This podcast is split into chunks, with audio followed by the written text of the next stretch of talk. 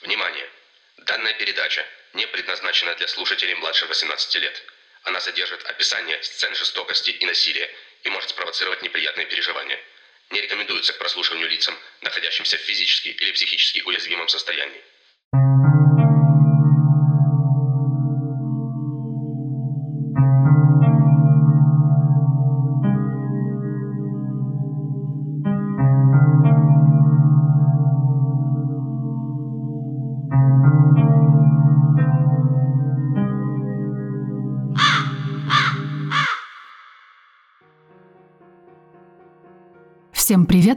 Вами Галка, первая в мире механическая птица-рассказчица. Предыдущий выпуск, который под номером 41, был настолько тяжелый, что сегодня я решила рассмотреть нечто совсем другое. Да, как обычно, речь пойдет о преступлении, но это будет преступление совсем иного толка. Думаю, вы, как и я, узнаете сегодня много нового – и чтобы больше не возвращаться к предыдущему выпуску, хочу быстро поблагодарить всех, кто не поленился и дал обратную связь. Для меня это было очень важно. После дела Дютру мне впервые пришла в голову мысль все это бросить. И впервые после сведения и публикации я даже не смогла заставить себя запостить фото.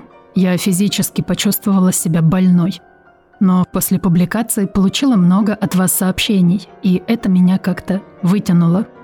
В общем, вы мой чай с лимоном и теплая грелка.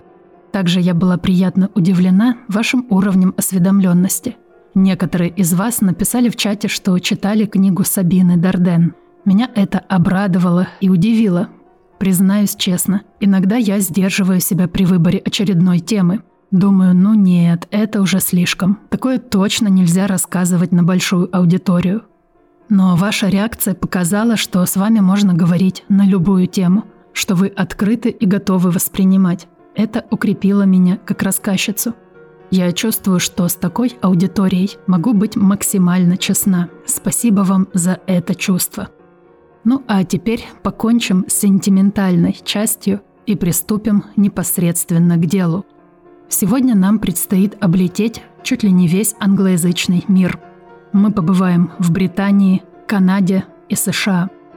Расправляем крылья и отправляемся в полет.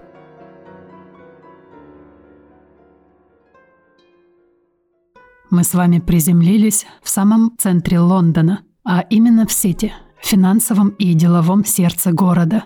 Здесь расположены офисы мировых банков и корпораций – и здесь работает первый герой нашей истории Майкл. Ему 45 лет, финансовый аналитик по профессии. Работа напряженная и очень ответственная, ворочать гигантскими суммами.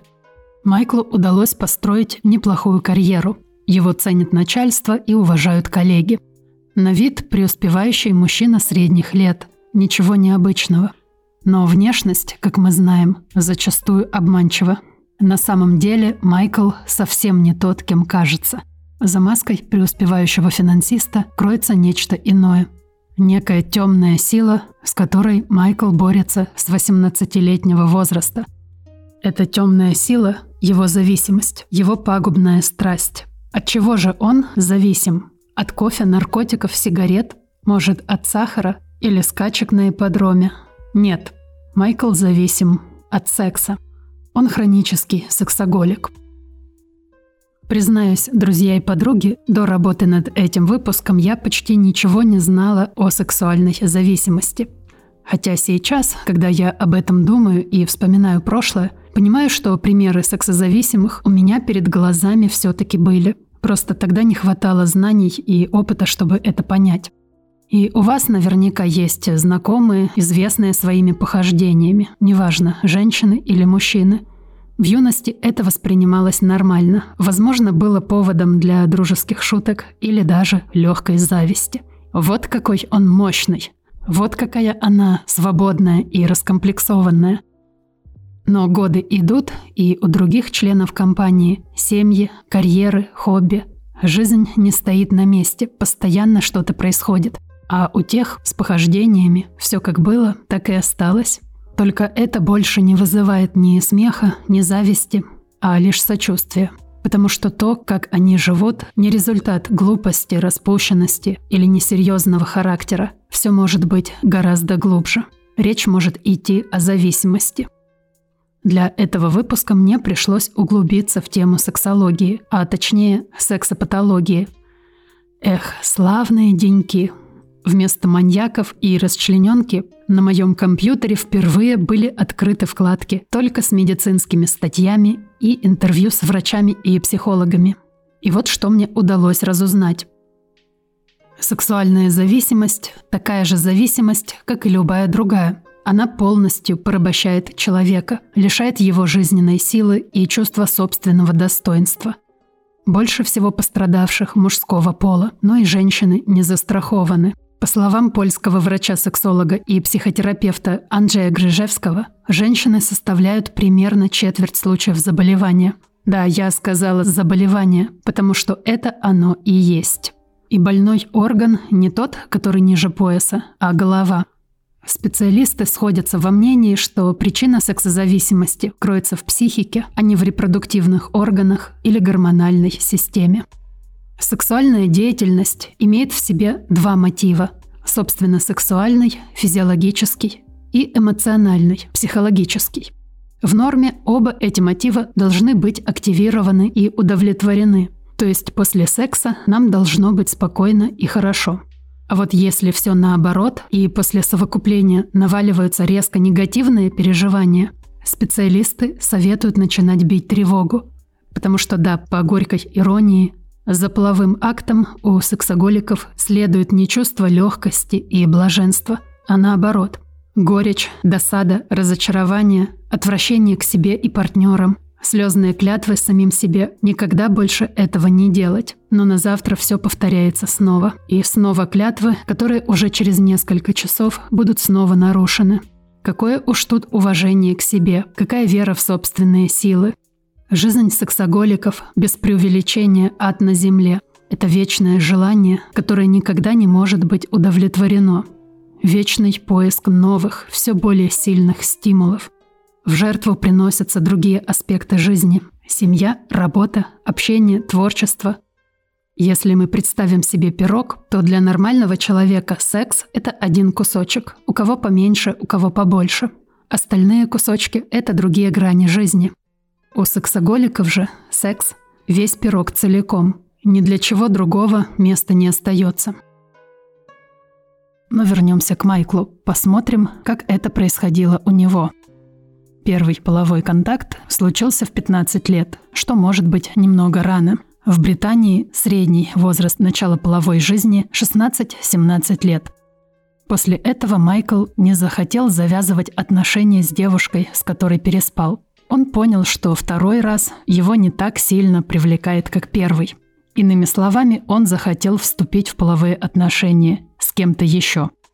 Его привлекали новизна и вот этот эффект рулетки. Выпадет, не выпадет, повезет, не повезет, будет сегодня секс или нет. Больше, чем сам акт, ему нравилось это чувство предвкушения. С регулярной партнершей этого не испытать. Требовались новые и новые женщины – вот как описывает это сам Майкл. Цитата.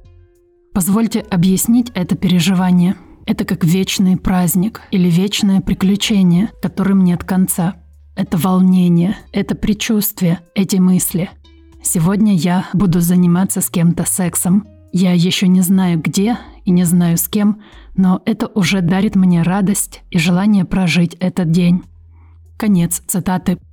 Судя по всему, Майкл – человек недюжинной силы, потому что помимо сексуальных подвигов ему удается закончить институт и получить престижную профессию. Он устраивается на работу в финансовый отдел крупной корпорации. Большая зарплата, престижная должность, кабинет с окном от пола до потолка в центре Лондона. Майкл всегда улыбается и носит дорогие костюмы, которые безупречно на нем сидят. Но дважды или трижды в день он вынужден оторваться от работы, чтобы совершить быстрый половой акт. Где, как, с кем, неважно. Главное, чтобы это была новая женщина. И еще, чтобы к ней не возникло симпатии. Да, вы меня правильно расслышали. У секс-зависимых не возникает никаких чувств по отношению к половым партнерам. Более того, при возникновении симпатии, или тем более чувства посерьезнее, секс-зависимых будет ужасать сама мысль о половом акте с этим человеком. По словам все того же польского врача Анджея Грижевского, известны случаи, когда при сексе с любимыми людьми у мужчин наблюдалась эректильная дисфункция, а у женщин – фригидность или вагинизм. Опять-таки все из-за того, что у сексозависимых эмоциональная и физиологическая сферы разлажены и разъединены. И если у нормальных людей действия и желания идут рука об руку, то у сексозависимых они разобщены и друг за другом не поспевают. Майкл мог совершать половые акты только с глубоко безразличными людьми. Он делал это два или три раза семь дней в неделю. Я не мужчина, но почему-то мне кажется, что это должно быть больно. Со временем рабочая сторона жизни Майкла стала заметно проседать. Он терял хватку, мог не выполнить обязательства, мог допустить ошибку в расчетах, мог заснуть посреди важного совещания. Коллеги и начальство стали замечать снижение его работоспособности. Кто-то из них посоветовал Майклу, наверное, самое худшее, что только можно посоветовать человеку кокаин. И теперь, когда Майклу едва перевалило за 30, к сексуальной зависимости добавилась наркотическая. Кокаин давал иллюзию энергии, чтобы еще немного поднажать и выполнить работу на сегодня. А вечером бегом в бар, знакомиться с новой женщиной. А потом в машину, в общественный туалет, за гаражи или, если будет немного больше времени, в отельный номер – где угодно, лишь бы скорее удовлетворить навязчивое желание, только для того, чтобы завтра повторить весь этот круг. Не всегда Майкл находил себе партнершу в барах или ночных клубах. Он часто прибегал к помощи специальных сайтов и приложений вроде Тиндера. Как можно догадаться, такая интенсивная жизнь не будет продолжаться бесконечно. Если в 20 Майкл еще вытягивал на природной силе – то к 35 справляться стало труднее. Началась затяжная депрессия. Когда Майкл находился на самом дне, ему повстречалась девушка, с которой возникла взаимная симпатия. Он поначалу противился этому чувству, но желание сблизиться взяло верх. Девушка ничего не знала о его секс-зависимости, а о наркотиках знала, потому что он часто делал это при ней – Тогда по рекомендации друзей она нашла хорошего специалиста-нарколога и убедила Майкла записаться на прием. Майкл стал лечиться. Через полгода он был уже свободен от тяги к наркотикам, но не к сексу. С той девушкой они поженились и даже родили троих детей. Но все это время Майкл продолжал пользоваться услугами сайтов знакомств и спать со случайными встречными. Его жена об этом не знала – Откуда растут корни этой зависимости, или, как сейчас модно говорить, аддикции? Психологи утверждают, что все от недостатка любви и признания в раннем детстве. Скорее всего, такой человек чувствовал себя обделенным, словно ему чего-то не додали, исключили его из игры. Всем хорошо, а ему плохо. Все веселятся, а он один. Тогда сексоголизм – попытка наверстать упущенное – не хватало родительской любви, меня будут любить все те, с кем я буду совокупляться. Не хватало признательности и восхищения со стороны сверстниц, сверстников. Мною будут восхищаться те, кто хотят со мной переспать. Иногда это, особенно в случае с женщинами, попытка за что-то себя наказать, доказать свою загрязненность, испорченность. То есть все это высшее проявление нелюбви к себе и попытки найти эту любовь у других, а не у себя. Это деструктивное поведение. Его корни всегда в прошлом, в том, чего уже давно нет, а печальные последствия в настоящем. И если это настоящее не исправить, про счастливое будущее можно забыть. Майкл говорит, что виной всему желание быть любимым. Цитата чего мне не хватало, так это любви. Я жаждал любви с самого детства. Ощущал дыру внутри, которую ничем не получалось заполнить. Во мне была пустота. Я забывал о ней лишь тогда, когда предвкушал секс. Конец цитаты. Это очень парадоксально, потому что искавший всю жизнь любви Майкл получил ее от своей жены, которой сразу же стал изменять. Жизнь Майкла поделилась надвое. В одной он был успешным бизнесменом, заботливым мужем и отцом троих детей. В другой – человек, который совокупляется с кем попало в грязных переулках или в машине на парковке. Вот как он сам вспоминает тот период. Цитата. «Я жил двойной жизнью. Мне не хватало внимания и возбуждения. Не хватало адреналина и мучительной неизвестности. Буду ли я сегодня спать с кем-то новым? А когда это происходило и все заканчивалось, мне было стыдно. Я снова подвел жену, детей, самого себя. Я снова нарушил свое обещание никогда больше этого не делать. Я презирал себя. И я знал, что через несколько часов повторю все то же самое. Конец цитаты. Как известно, все тайное становится явным. У Майкла стали иссякать силы. Он потерял бдительность, и жена обо всем узнала. Но она не сразу от него ушла. Сначала они стали ходить на семейную терапию, а Майкл еще отдельно на встрече клуба анонимных сексоголиков. Там он понял, что не один такой, и что все намного серьезнее, чем ему казалось. Люди рассказывали о разрушенных судьбах – Венерические болезни, разводы, увольнения, банкротство – вот что происходило в жизни у таких же, как он. В конечном итоге жена все-таки от него ушла.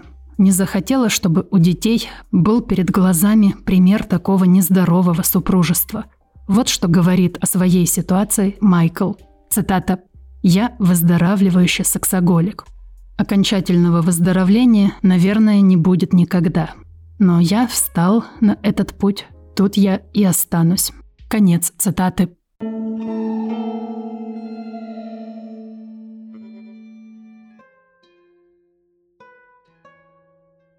Покинем на время Майкла и переместимся за океан, в США, в город Новый Орлеан. На дворе 2015 год. Пастор Джон Гибсон преподает теологию в Баптистском библейском колледже. Джону 56 лет. Из них 25 состоит в браке. Вместе с женой Кристи вырастили двоих детей, сына Трея и дочь Келли. Они уже взрослые и живут отдельно. Пастора Джона любят прихожане местной церкви и студенты колледжа. Он умеет интересно преподнести даже скучный материал. Во время проповеди он может пуститься в пляс, неожиданно запеть или отпустить какую-нибудь шутку – на всех фотографиях, которые можно найти в сети, он весело улыбается. Помимо теологии, у пастора Джона есть любимое хобби – работа с машинами. Он обожает их ремонтировать, любит звук хорошо работающего мотора почти так же сильно, как и церковные псалмы. Если у кого-то из друзей что-то случается с машиной, они знают, к кому обратиться. Пастор Джон охотно ремонтирует машины знакомых совершенно бескорыстно, что, согласитесь, для Америки явление нетипичное. Пастор Джон делает это из любви к машинам. Он любил возиться с ними еще с подростковых лет, когда отец брал его с собой в гараж и все показывал. К сожалению, есть еще кое-что в жизни пастора Джона, что тянется с подростковых лет. Вторая жизнь которую он тщательно скрывает от окружающих. Пастор Джон – сексоголик. Его жена Кристи об этом знает, и они пытаются бороться с этим сообща. За 25 лет брака были взлеты и падения. Пагубная страсть то отступала, то снова давала о себе знать. Но супруги всегда верили, что совместными усилиями справятся – Вообще, это интересная тема, как некоторые отношения рушатся от малейшего ветерка, а некоторые выносят целые бури. Брак Кристи и Джона представляется мне таким мощным деревом, которому все нипочем. Думаю, они оба приложили к этому много усилий и постоянно над собой работали. Значит, для них оно того стоило. Пусть этот брак был больным и не идеальным, Кристи и Джон как-то сумели адаптироваться – Наверное, сильно друг другом дорожили. Все изменилось в конце лета 2015-го. Это был самый обычный понедельник, 24 августа. Супруги позавтракали вместе, и Кристи стала собираться на работу. Джон оставался дома. Близилось начало нового учебного года, нужно было подготовить материалы. Рабочий кабинет с большим письменным столом и книжными полками был для Джона вторым любимым местом в доме после гаража. Кабинет завален книгами, почетными грамотами и семейными фотографиями. Джон садился за стол лицом к большому окну и мог часами сидеть над своими конспектами для лекций. День пролетел быстро, и когда вечером в 6 часов Кристи вернулась домой, ее ожидало страшное открытие. Ее муж, пастор Джон, лежал на ковре в гостиной. Возле него на полу валялся пустой пузырек из-под таблеток и наполовину выпитая бутылка водки. В холодной руке Джон сжимал предсмертную записку. Кристи не растерялась, мгновенно взяла себя в руки и вызвала скорую. Машина приехала почти мгновенно, но все это уже не имело никакого значения – Пастор Джон был уже мертв. Кристи предстояла нелегкая задача – позвонить детям, чтобы сообщить, что их отец наложил на себя руки.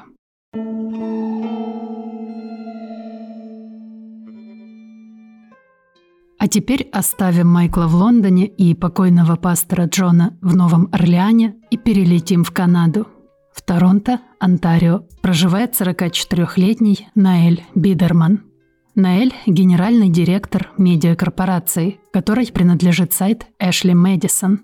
Эшли Мэдисон – это просто название сайта, это не имя настоящего человека.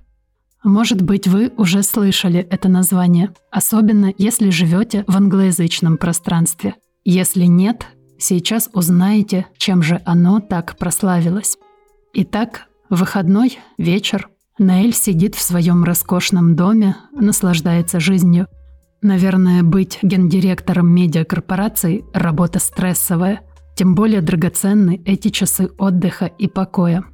Раздался телефонный звонок. Наэль снял трубку, и далее происходил примерно следующий разговор. «Алло. Что? Кто это? Вас можно как-нибудь остановить? Кто получил доступ? Это будет сегодня или завтра? Как можно это предотвратить? Деньги, протекция. Пожалуйста, не делайте этого. Вы причините вред многим людям. Нейль повесил трубку. Комнату вошла его жена Аманда. Увидев побледневшее лицо мужа, она спросила, что случилось. Наэль уставился на нее пустым стеклянным взглядом и ничего не ответил. Для того, чтобы понять, что произошло, нам с вами нужно познакомиться со спецификой сайта, которым заведовал Наэль. Сайт Эшли Мэдисон создан для тех, кто находится в браке или постоянных отношениях, но желает завести интрижку. Секс без обязательств и без риска для брака. Ведь на той стороне такой же или такая же. Все все понимают. Никто не будет шантажировать тебя или умолять бросить семью так сказать, острое ощущение, но с гарантией безопасности. Слово «безопасность» я беру в кавычки, скоро поймете почему. Слоган сайта «Жизнь коротка, заведи интрижку». Не знаю, как по мне, не очень. Я бы выбрала «Жизнь коротка, подумай, что дальше». Но, как говорится, каждому свое – кстати, не люблю Фрейда, но вот это вот прилагательное «короткий», а не спроецировал ли сюда придумщик горя-слогана что-то свое, личное, наболевшее? Сам Ноэль, примерный муж и отец двоих детей, даже накропал книжонку под названием «Изменщики процветают. Две точки. Как неверность спасет современный брак». Да как спасет, Ноэль? Никак не спасет. Если в браке проблемы, значит брак болен, и его надо лечить. А ведро с помоями – не лучшее лекарственное средство. И есть еще такое качество, как брезгливость. Не все готовы питаться с помойки. Ну да ладно, возможно, это личное предпочтение Наэля. Оставим его в покое, с его всеядностью и низкими стандартами. Телефонный звонок, который так его напугал, был от представителя хакерской группы The Impact Team, команда воздействия по-русски.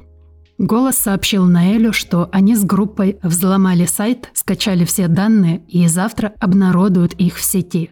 Имена, фамилии, адреса, банковские данные и даже личные переписки с описанием эротических фантазий. Все это станет общедоступно.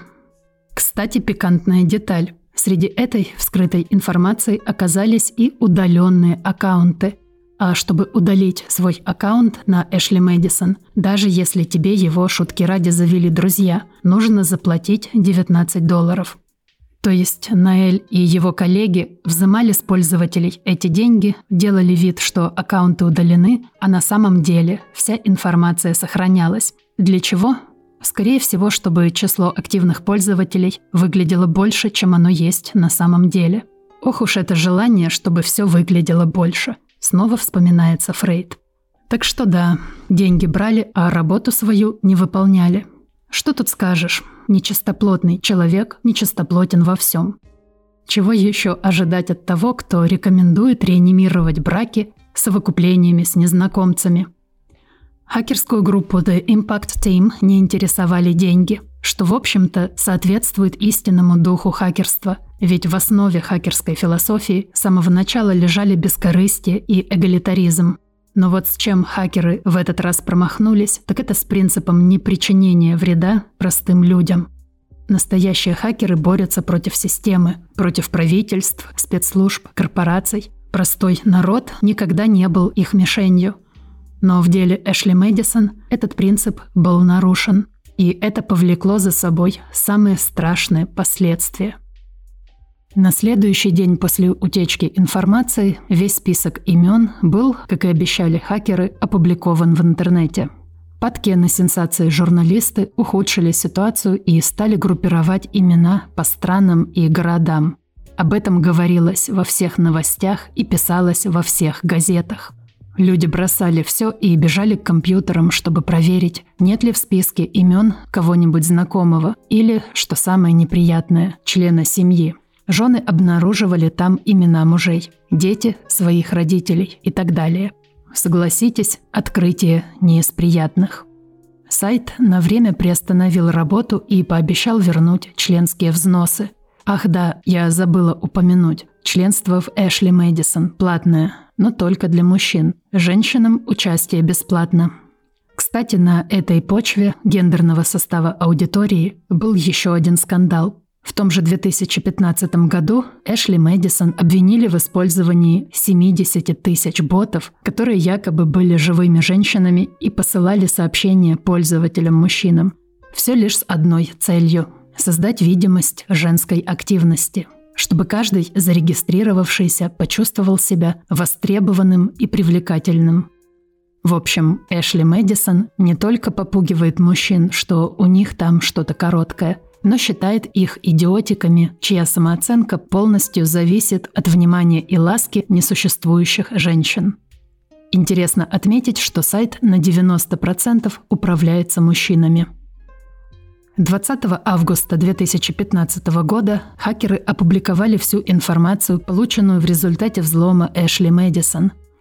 Майкл, наш первый герой из Лондона, услышал об этом на работе – он проверил данные и увидел в списке свое имя. Это было неприятно, но не трагично. Майкл уже несколько лет был в разводе. Дети давно выросли и были в курсе, почему родители разошлись. Коллеги и начальство тоже знали о его проблемах. Он уже давно не делал из них тайну. Майкл согласился встретиться с журналистом и дать интервью, чтобы поделиться опытом и показать сексозависимым, что они не одни – и что с болезнью можно и нужно бороться. Окончательно от нее, скорее всего, не избавиться. Но можно взять под контроль и не позволять пускать метастазы в другие сферы жизни. Майкл дал интервью анонимно, без своей фотографии, но все равно это довольно смелый поступок. Отрывки из этого интервью я приводила выше в качестве цитат Майкла, и они помогли нам лучше понять проблему – Порадуемся за Майкла, что он нашел в себе силы встать на путь выздоровления и пожелаем ему легкой дороги. А вот в Новом Орлеане картина совсем другая. Когда 56-летний пастор Джон Гибсон услышал о взломе Эшли Мэдисон, он понял, что это конец. О его пагубной страсти узнают все. Дети, родственники, начальство, студенты колледжа, прихожане церкви этот уровень позора Джону уже не вынести. Он так устал бороться все эти годы, поддерживать видимость нормальной жизни. и он потерпел поражение. Человек, который каждое воскресенье учит других, как жить, не смог побороть свой самый главный грех. Никто не станет слушать такого проповедника, никто не захочет учиться у такого учителя.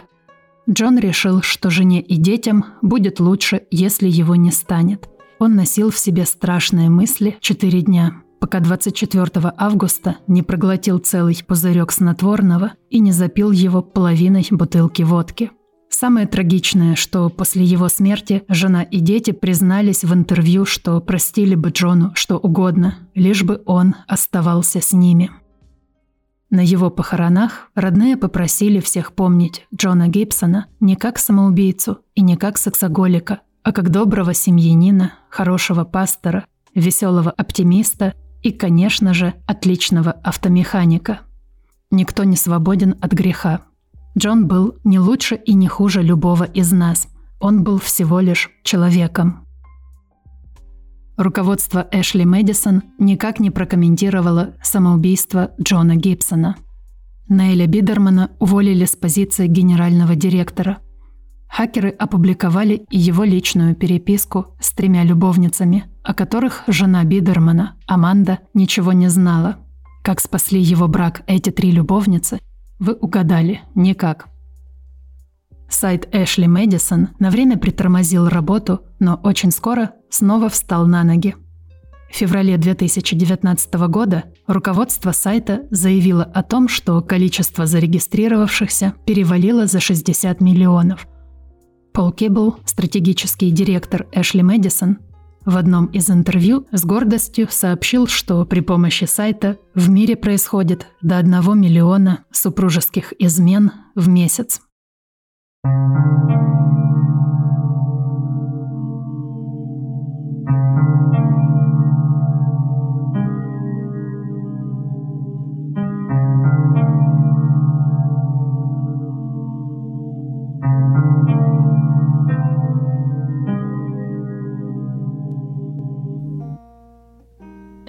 42-й выпуск подкаста «Галкино гнездо». Не совсем обычный, но, надеюсь, интересный. Лично мне интересно было над ним работать. Узнала много нового о зависимостях вообще и сексоголизме в частности.